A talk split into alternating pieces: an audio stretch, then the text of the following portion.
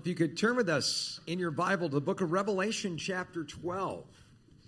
And as we prepare to get into Revelation chapter 12, boy, this is where it gets pretty deep uh, in a big time hurry.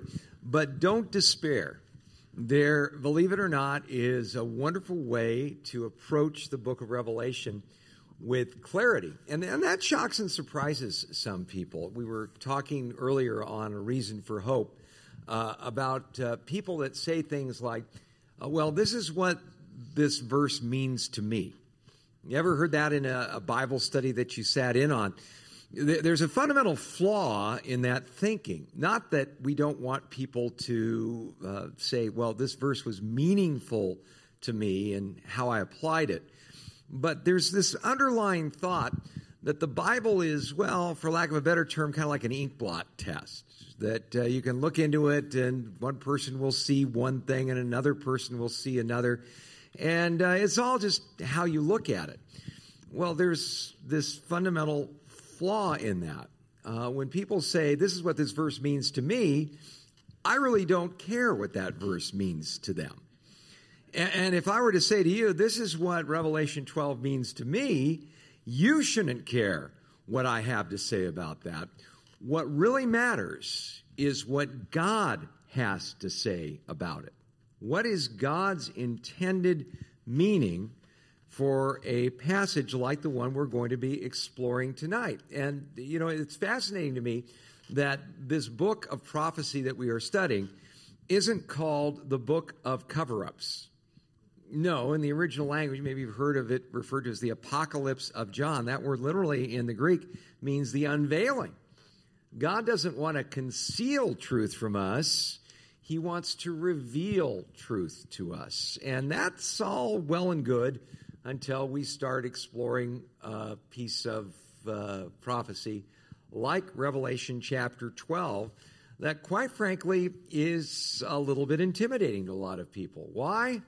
Because it's symbolic boy, we start getting involved with symbols and people start freaking out and people go, oh, you know, that's why uh, we, we never teach uh, the, the, the book of Revelation.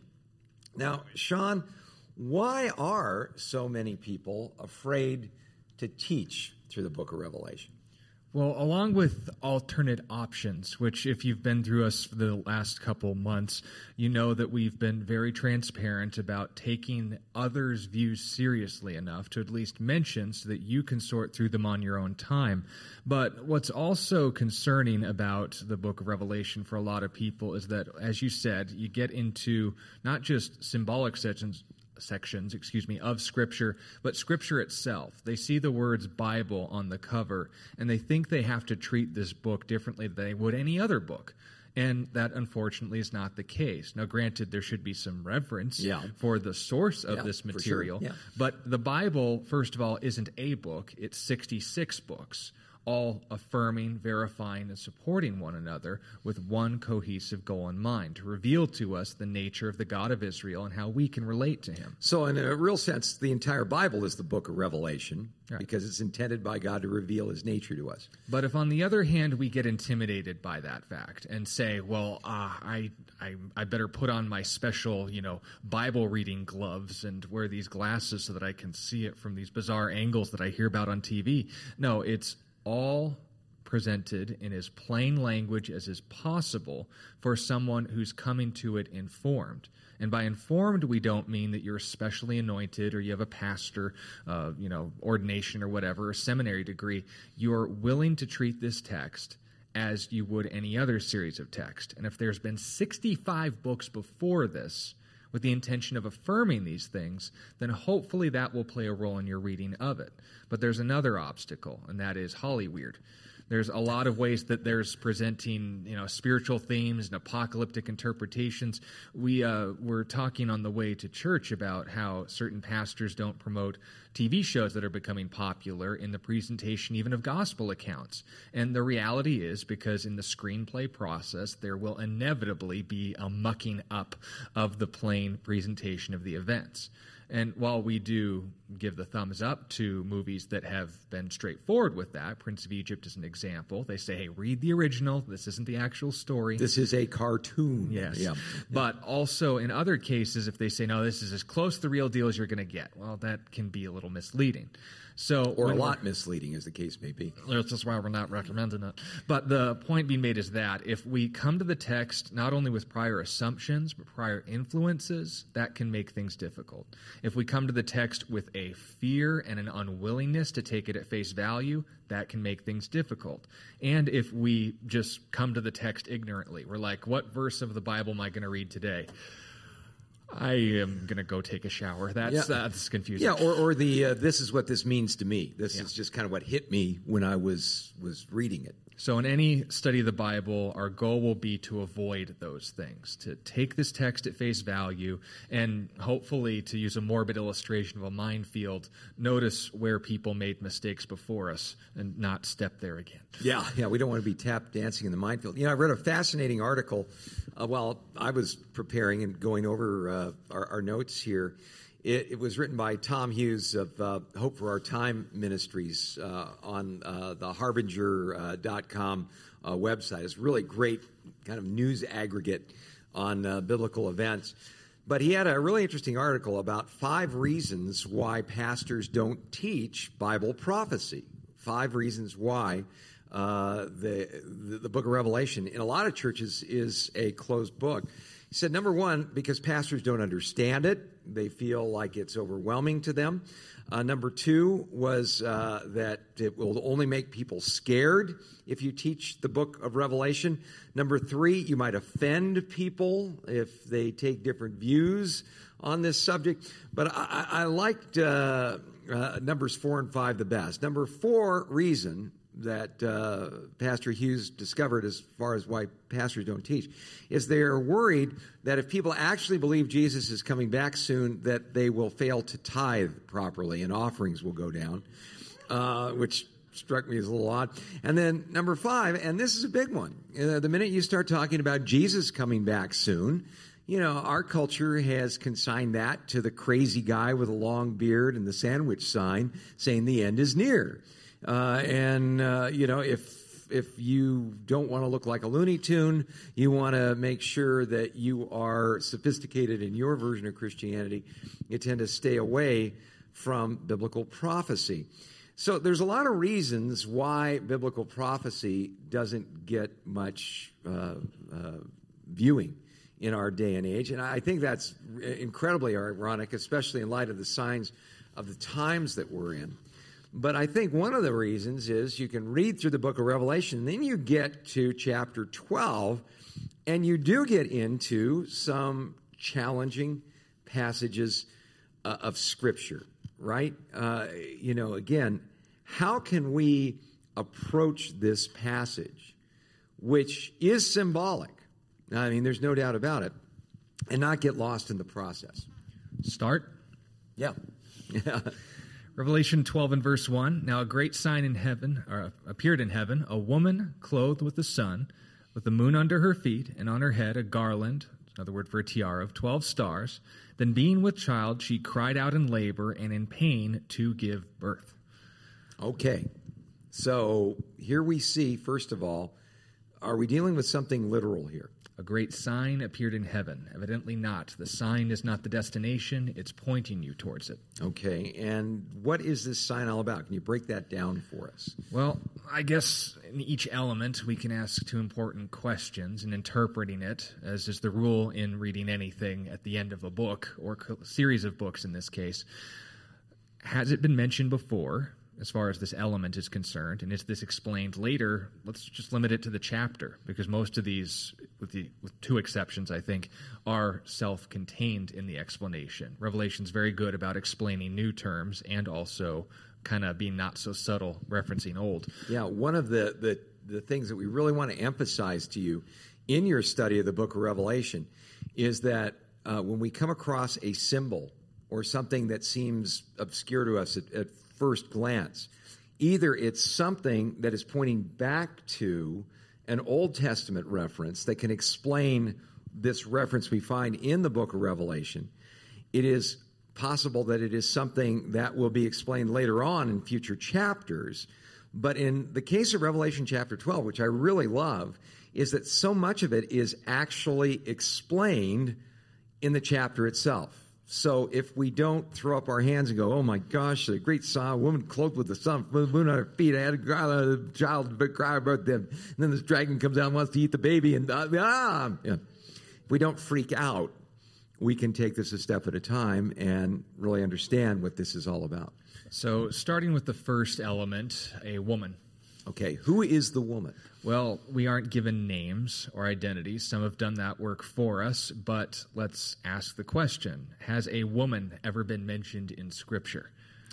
Lots. A few times, yeah. We'd need to narrow it down yeah. a bit. And of course, in the context of a sign or a vision, that would be doubly helpful. Because yes. if it's explained in that sense, that would really reinforce the setting we have here. In other words, is there a precedent where a woman is used in a symbolic sense already in the Word of God? And does that carry over? Since we don't have a direct example right now, at least as far as the information we have, a woman, let's keep reading. The second element was that she was clothed with the sun. She had the moon under her feet, and her crown had 12 stars.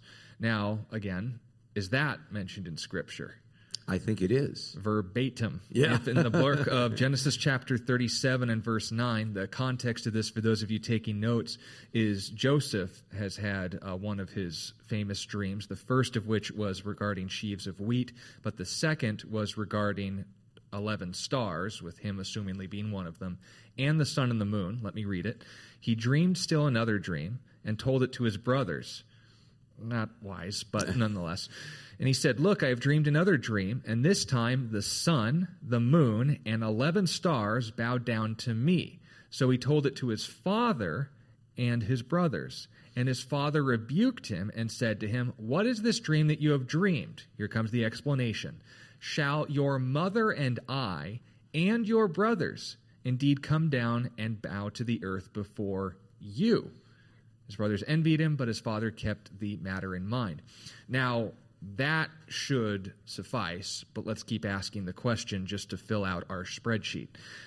Is this explained later in the chapter? No.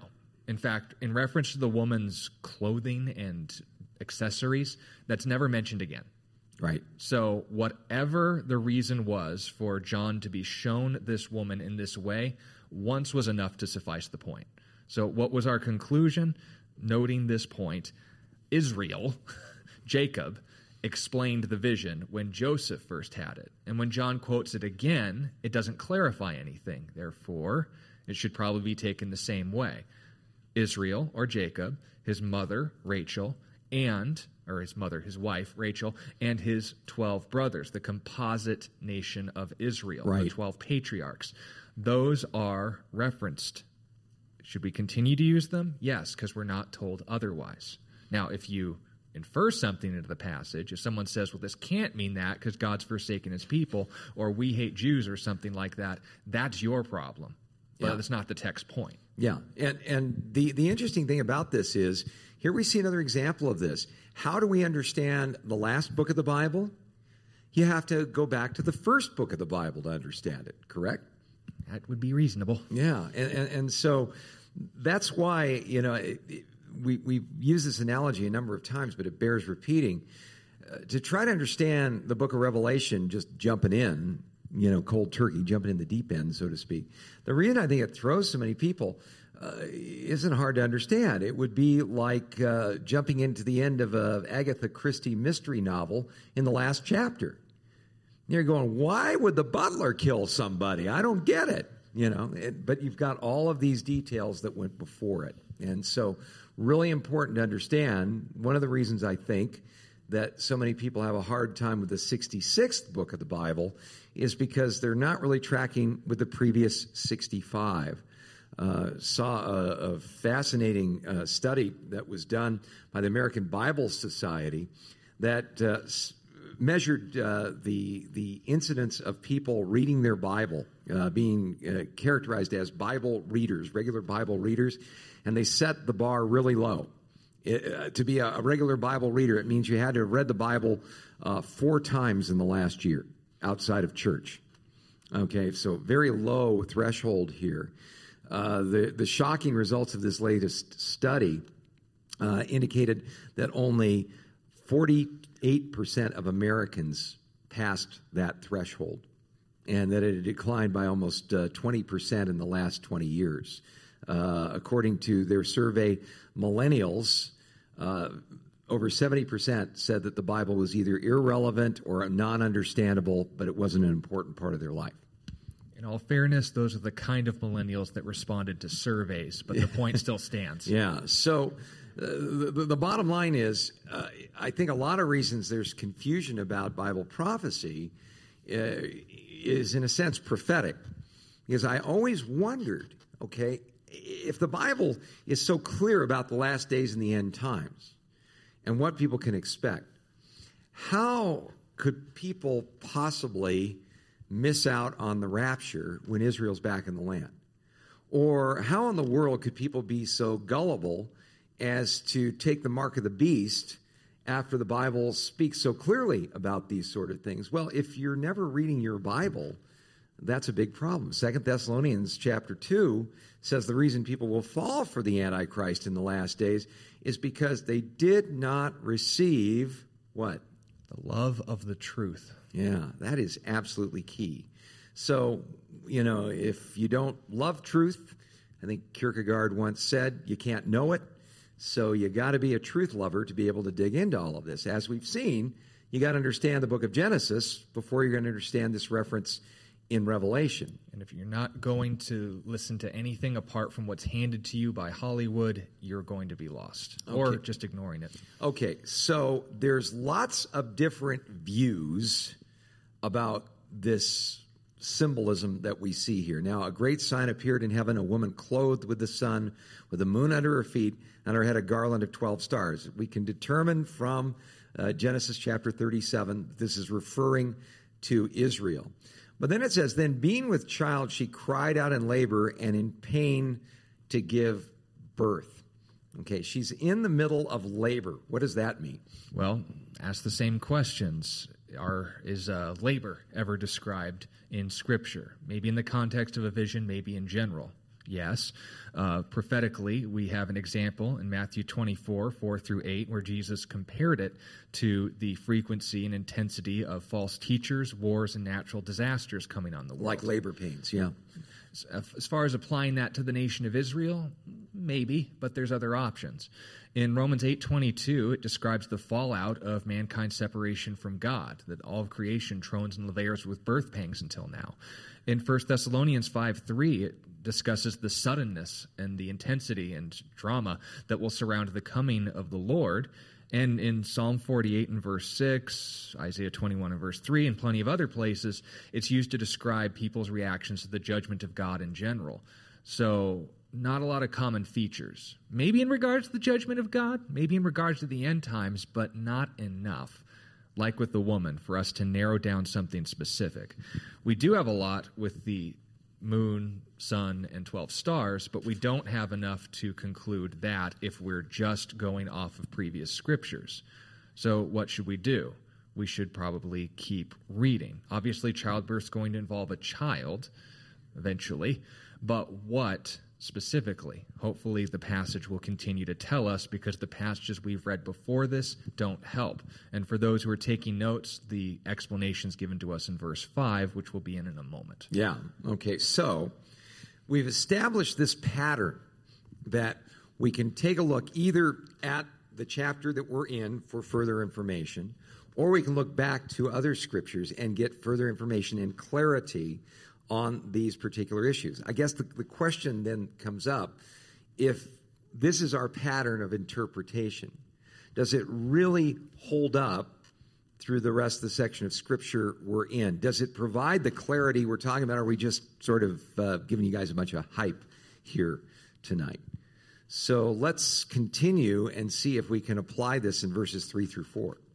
Uh, it says this And another sign appeared in heaven, behold, a great fiery red dragon, having seven heads and ten horns, and seven diadems on his head. His tail drew a third of the stars of heaven and threw them to the earth. And the dragon stood before the woman who was ready to give birth to devour her child as soon as it was born. Well, I think that's probably enough to chew on here for a minute. Sean, this great sign appears a great fiery red dragon. How can we use the Bible to interpret the Bible and come to an identity on this? Has it been mentioned before, and is it about to be explained? As far as a fiery red dragon is concerned, dragon just means terrible lizard, generally something dangerous and reptilian. But the picture obviously isn't something we can narrow down in the Bible. There's some who would say, well, what about Leviathan or Behemoth or any of these other things? Dragon means dragon. And granted, while it's been pretty much a universal understanding of culture, this is the last thing you'd ever want to walk into or run into in a fictional setting or not. But the picture, as far as something consistent in passages we've read already, not much. Yeah, and so someone would say, "Well, you're you're telling me that the uh, the previous chapters of the Bible, uh, books of the Bible, will interpret this. I don't see that." Well, when we don't see it explained in the previous books, we can certainly find it explained in the current book that we're in. In the, in the current, current, chapter. chapter. Uh, uh, we won't have time to get to this tonight, but I'll just spoil it for you. This is Revelation 12 and verse 9. So the great dragon was cast out, that serpent of old, who is called the devil and Satan, who deceives the whole world. He was cast to the earth. This will be a spoiler for another feature in a moment. And his angels were cast out with him. Now, that is very very, very plain. Right. You'd have to be trying hard to miss the significance of the dragon if you can't be bothered to read five verses later. Right. So, so don't give up the ship if something seems obscure at first. Don't right? come to the conclusion until you've re- reached it. Yeah, yeah. So, okay, we can ask ourselves this question: the the dragon is described as a great fiery red dragon, having seven heads and ten horns and seven diadems. A temporary crown. Or a temporary crown on his heads. Uh, how in the world are we supposed to make sense of that? Same questions. Has it been mentioned before, and is it about to be mentioned later?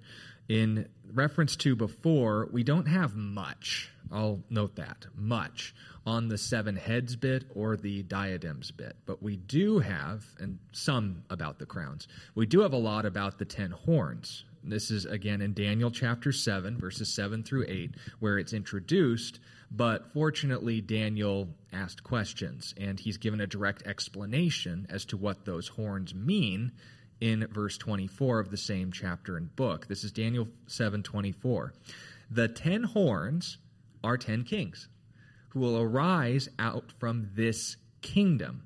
And another shall rise after them, and he shall be different from the first ones, and he shall subdue three kings. So that would explain why there's seven horns.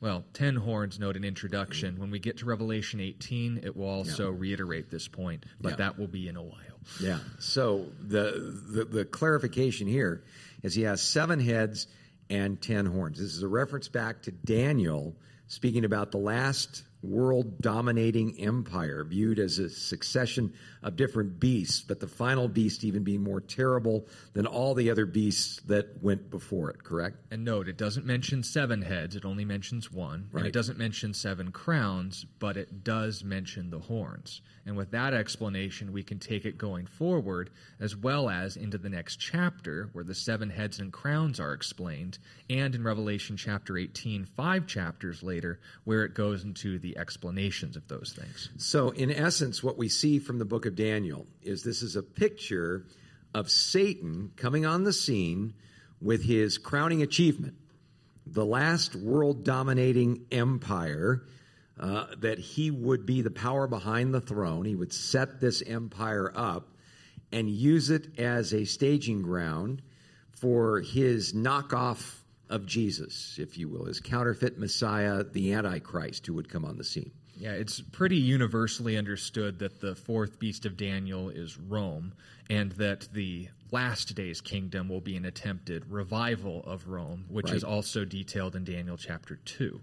But all that being aside, and not to get off topic, what we have in this text is a description of Satan, which we can verify literally in five verses, and we can get more details on the things we aren't told within five chapters, if not one. Yeah. But if you finish the book, these things will have an explanation. We can at least have that much confidence. So there's a lot of clarity here instead of confusion. Now, notice it says his tail drew a third of the stars of heaven and threw them to the earth. What is this all about? Well, again, has that been mentioned before? As far as the stars of heaven, we have examples of them being used to describe angels. In Job 38 and verse 7, it describes the morning stars singing at creation.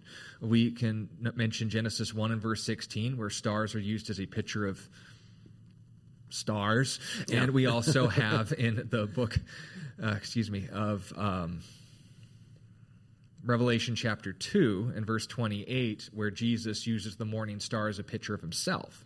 Right. So, since Jesus obviously isn't an angel that was thrown to the earth by Satan's tail or is a literal ball of nuclear fission, you know, producing floating in the sky, yeah we have to pick one, so we'd want more information to narrow this down. The good news is, as I mentioned a bit earlier, verses 7 through 9 give us a bit of a spoiler, an explanation. We'll talk more about this next week, but the stars of heaven that Satan threw to the earth, the third of the stars that Satan drew and threw them to the earth, we would conclude that is a picture of the fallen angels.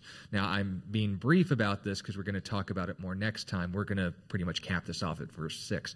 But the point being made is seven through nine would give us an answer to that. Yeah, and and so we don't have to leave that to the imagination uh, either. So here we see this uh, third of the stars of heaven being thrown to the earth. And then the dragon stood before the woman who was ready to give birth to devour her child as soon as it was born. What are we talking about here? Well, I don't know from previous verses because we have very few dragons let alone attempting to eat newborn babies, or any women who would comfortably not be doing their best to run the labor room. Yeah, yeah, it's a, it's a very very specific situation. So I think it'd be best just to keep reading. Yeah, uh, you know, again, we could talk about how Satan's great desire throughout biblical history was to uh, make sure Messiah never got to the point where he could fulfill his ministry. But we don't have confirmation. You guys are probably ahead of us, but that that's the one that's being born. Yes. We want to get that in the text, not in our assumptions. Yes, exactly. So, verse five. So, verse five goes on to uh, to give us uh, more information here. She bore a male child who was to rule all nations with a rod of iron, and her child was caught up to God and His throne. So, what does this tell us about this child? It's a boy. yeah, the gender reveal party in the Bible, right? Yeah, no blue smoke or fires that follow. But as far as, uh, oh, a child being born, people would say, oh, that's a reference to Isaiah 9 6, right? Not necessarily. I'm I'm with you 100% as far as the conclusion, but if this was your, you know, seminary term paper and that was the only proof you'd get, even if the professor agrees with you, he couldn't pass you because that's not enough to make a case. Right. All we're told is the boy was and I don't know if they were unqualified as a biologist to conclude this, that's a joke, but they said it's actually a boy. Right. A male child who was to rule all nations with a rod of iron. Now, that's another important piece of information. I understood that reference. Yes. In like Psalm 2, and I'll read verse 7. The whole psalm's worth reading as well. But this is uh, David speaking. I will declare the decree The Lord has said to me, You are my son. Today I have begotten you. Ask of me, and I will give you the nations for your inheritance, and the ends of the earth for your possession. You shall break them with a rod of iron. You shall dash them to pieces like a potter's vessel. Now, therefore, be wise, O kings. Be instructed, you judges of the earth. Serve the Lord. I thought we were talking about his son. With fear, and rejoice with trembling. Kiss the Son, lest he be angry, and you perish in the way, when his wrath is kindled but a little. Blessed are those who put their trust in him. So, in the passage, we have a verbatim quotation from Psalm 2. Right. Which is about this ruler, this world ruler, who will use his authority given to him directly from God over everything, and also calls him Lord, and also calls him his son. Yes. So that narrows it a little bit more down than a boy. Yeah. Yeah. A very important uh, male child. And also note there are further details that would narrow this down in the chapter, but I think we've pretty much con- gotten the conclusion as well. And also him being caught up to God in his throne, it's the same issue. Oh, well, caught up to God in his throne. Uh, is that uh, Elijah? Is that Enoch? Is that Jesus? Who is it? Well, given the previous sentence, I think we can conclude that it was Jesus. We can go off of what we do know to clarify what we should or maybe even don't know. Right. And we go to Acts chapter 1 and verse 8 uh, and following how the disciples saw Jesus rise in a cloud into heaven at his ascension. But again, he wasn't the only one to do that. Yeah. So what would narrow it down is the clear to interpret the not necessarily unclear but obscure. Right. Right. So here we see he was caught up to God and his throne. Uh, but uh, again, uh, we, we look at this and we see that by taking this passage, this symbolic passage, just a little bit at a time and asking ourselves, okay, do we see this passage explained in the past, illustrated in the Old Testament? Do we see any kind of New Testament references that can shine light on this? Do we see uh, references in the book of Revelation in total and especially in this chapter that can give us insight into this? And the answer is yes, yes, and yes. And I don't know if this is getting you excited at all, but it excites me because it tells me that revelation isn't the great concealment, it's the great revealment.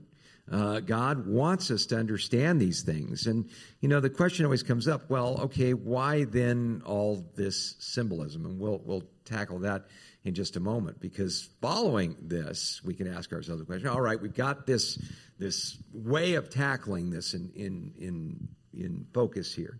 We're looking at this through the lens of other scripture.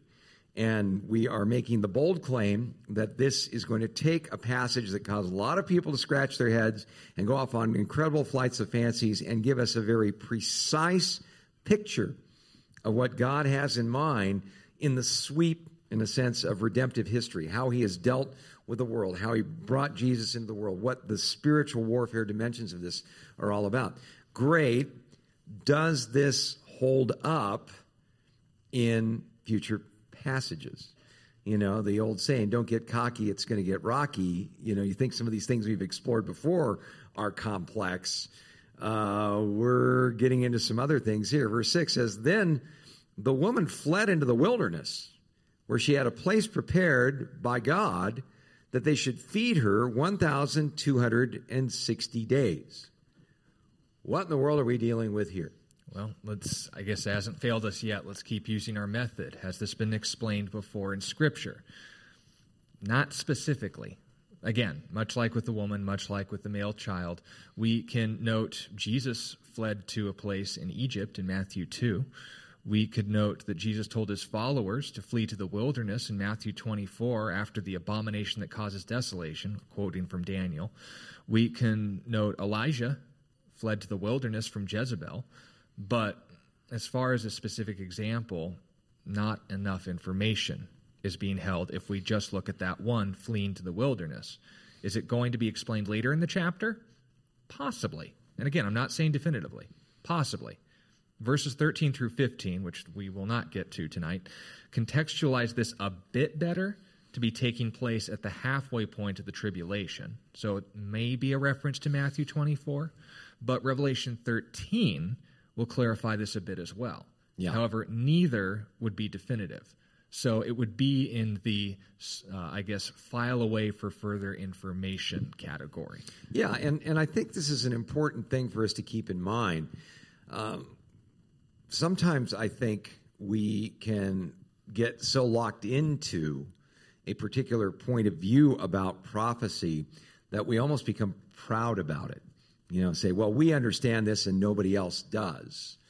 You know, I think it's probably a very good set of assumptions going in that since God is the author of Scripture and his ways are higher than our ways and his thoughts are higher than our thoughts, that there are going to be some aspects of what we see here that are going to elude our full understanding until they are fulfilled later on. We can have some good theories about them, but we can't really be dogmatic about it. And, you know, when we come at the scripture from that point of view, we're in really good company. Uh, Daniel himself, after the revelations that he received in his book, uh, said to the angel, Sir, what will the end of these things be? And the angel replied, Go your way, Daniel, uh, for these things pertain to the future. Many will be purified, made white. Uh, others will, uh, you know, and the, the God is going to be dealing with all of these things. But at the proper time, it's going to be revealed. Daniel was told that it wouldn't be revealed fully in his time. There were certain aspects of it that he could understand, but there were certain aspects of it that he could not understand that would only be understood in the fullness of time going forward. So we need to have that same kind of humble attitude towards these sort of things and not get overly dogmatic about uh, these things. But there are some theories as to this fleeing into the wilderness in the 1,260 days, correct? Well, and just to pause that again for a second, if we were to put ourselves in the shoes of Daniel in the fifth century and ask, okay, what can I know about this prophecy that you just laid out in chapter 11? I could note, okay, keep your eye on Greece, that's going to be ugly. But the circumstances surrounding it, the cities that'll be involved, I don't know. I will only be able to know when they actually happen. Right. Why would Egypt be mentioned in relationship to these islands to the northeast? I don't know. It'll be easy for us to say, oh, that was Cleopatra's treaties with Rome and the whole Julius Caesar thing. Oh, well, what about the instance of the cruel king of the north and his conquest through Africa? Well, Antiochus Epiphanes helps that in hindsight, but we wouldn't know if we were living in the fifth century. And that's okay, because what we did need to know is what was Daniel's conclusion in chapter 12. He will bring into judgment the righteous and the wicked. That's the future that concerns me. Right. So, continuing on with that point, what again can we know? Well, fleeing to the wilderness, similar themes. Having a place prepared by God, here's where more theories come in. Do we see that mentioned in Scripture? God preparing a place for his people. Some people would go to John 14 and verse 2, I prepare a place for you in reference to heaven. And they would say, oh, this is a reference to the mid tribulation rapture. But we've put it on the table that there are other problems with that, imminency, and of course, 1 Thessalonians 5 being two of them. But if on the other hand we were to say, oh, well, what about Isaiah chapter 26? This is one of your favorite sections of Scripture, particularly verse 3. Right. But there's other verses in that chapter as well particularly verses 1 through 20. And there's a mention of the city of strength opening up her gates for her people. Now, again, that's not a definitive prophecy, but it makes some people ask questions. Yeah. And uh, again, there are those that will even theorize that uh, this place that is going to be prepared is the uh, city of Petra in Jordan.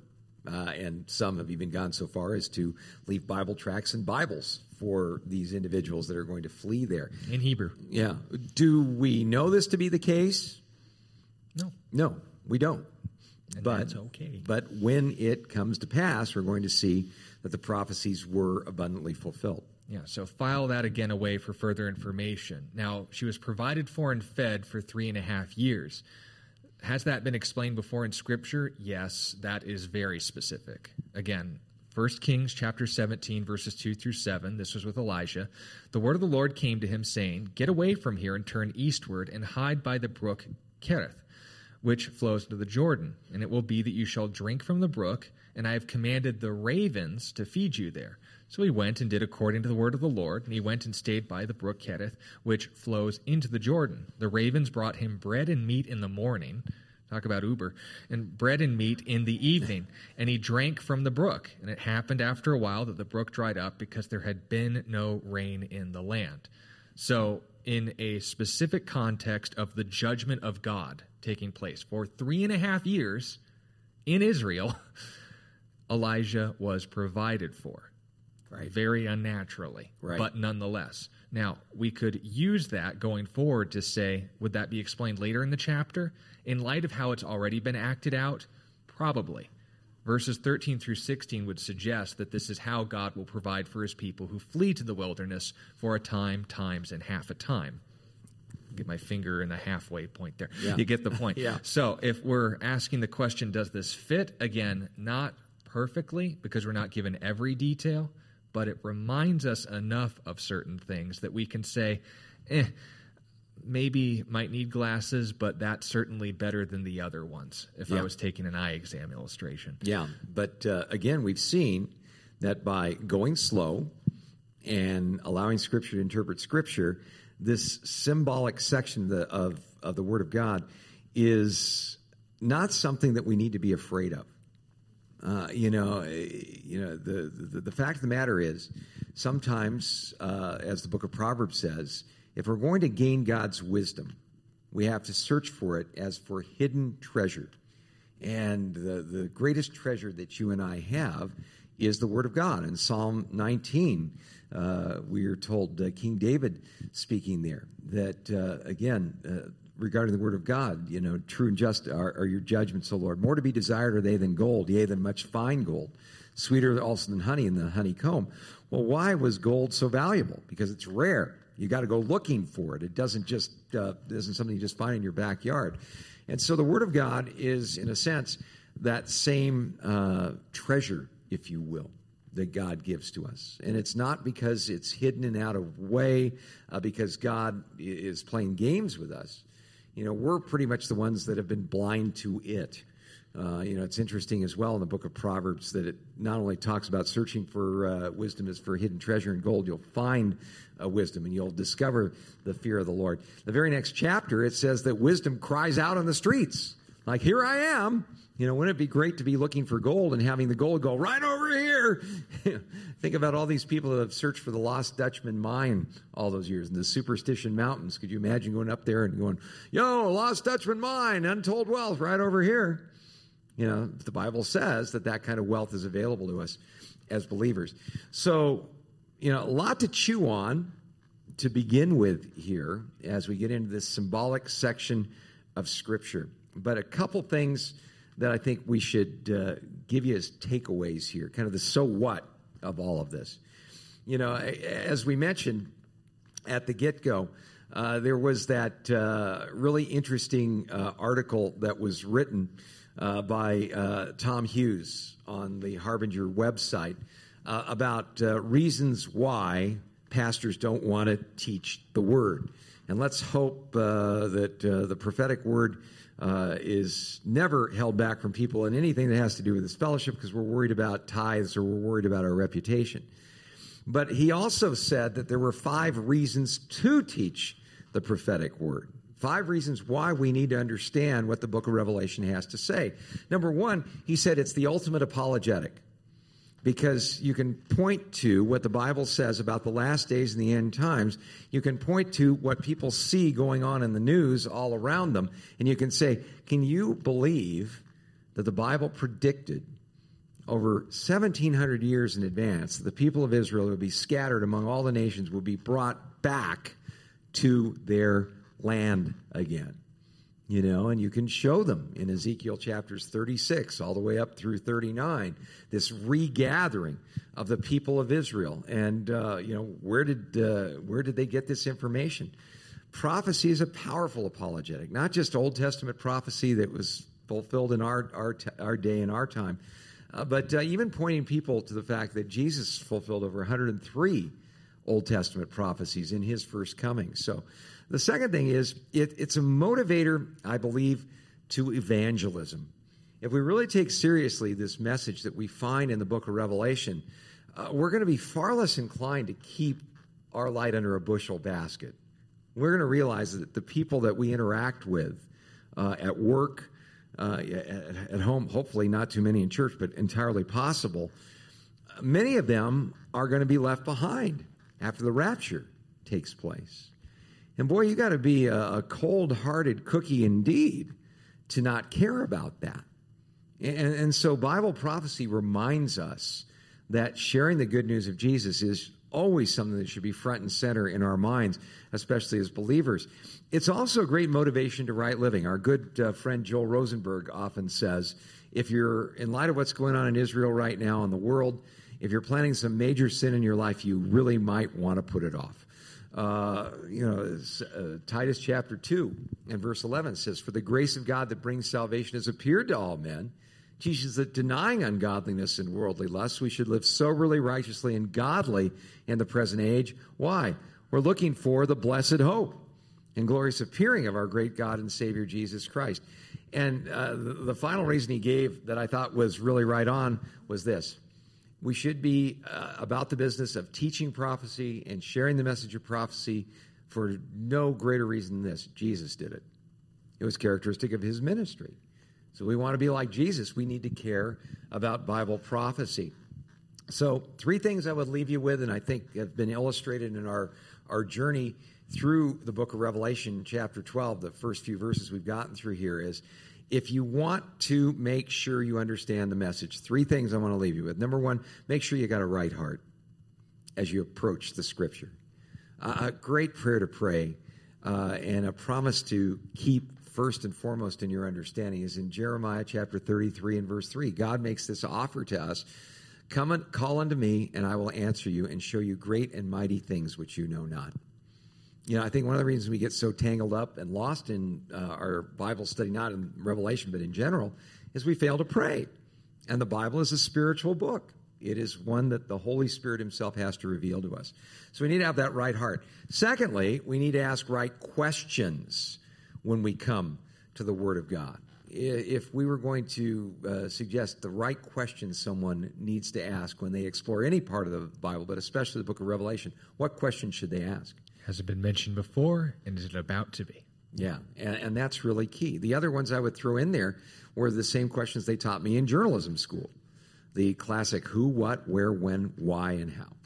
If you approach any passage of Scripture and have those questions first and foremost in your mind, and go slow and not read into the text, but allow the text to read out to you by asking those simple questions.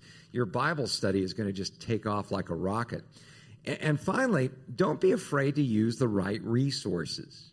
Sometimes I think our pride and kind of looking around going, oh, everybody else seems to know what's going on here. I, I better, I better fake it till I make it.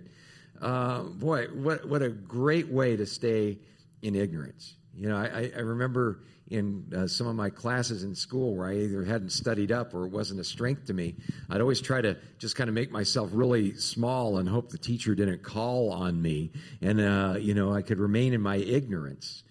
Well, you know, you could either do that and muddle on by and just get passed on and not learn anything, or in like some of my math classes, I would take the time to go after school where the teacher would make himself available and get some tutoring so you can really understand what's going on. We have so many great resources at our fingertips that can tutor us in God's Word. Uh, you know, I just think of Dave Guzik's Enduring Word Bible Commentary. Just that. If you go through a section of Scripture and it's raising more questions than giving you an answer, man, just go online and look up that passage on Dave's commentary. It's really easy to use and it's really easy to follow. The other thing is, five days a week, we do a Bible question and answer program for you guys. It's called A Reason for Hope. And you can go online and ask any question you want. The wonderful thing about the internet is you can be completely anonymous. Nobody needs to know you're an ignoramus. Just ask the question. The, the, the, the only bad question that we say we get on A Reason for Hope, and well, some of them have been of varying quality, obviously, but the only bad question really is the question that doesn't get asked as far as the Bible is concerned. If you got a sincere heart and you want to know the Word, boy, ask those questions and seize on those right resources. Anything else you'd add to that? All right, let why don't you pray for us? Dad, thank you that we can gather together here. It's not a freedom we take for granted, nor a privilege that you've given us your word. It's the things that you have spoken to us that we can know, we pray that the compass heading would remain the same. You said that the scriptures, we search them because we think in them we have life, but they are they which testify of you.